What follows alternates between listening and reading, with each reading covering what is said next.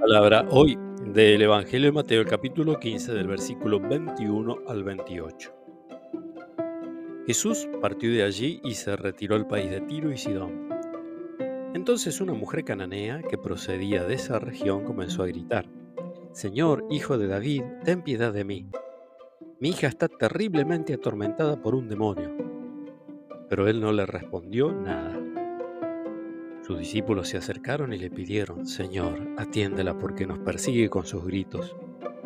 Jesús respondió, Yo he sido enviado solamente a las ovejas perdidas del pueblo de Israel. Pero la mujer fue a postrarse ante él y le dijo, Señor, socórreme. Jesús le dijo, No está bien tomar el pan de los hijos para tirárselo a los cachorros. Ella respondió, Y sin embargo, Señor, los cachorros comen las migajas que caen de la mesa de sus dueños.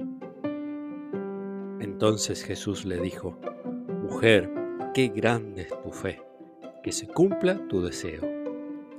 Y en ese momento su hija quedó sana.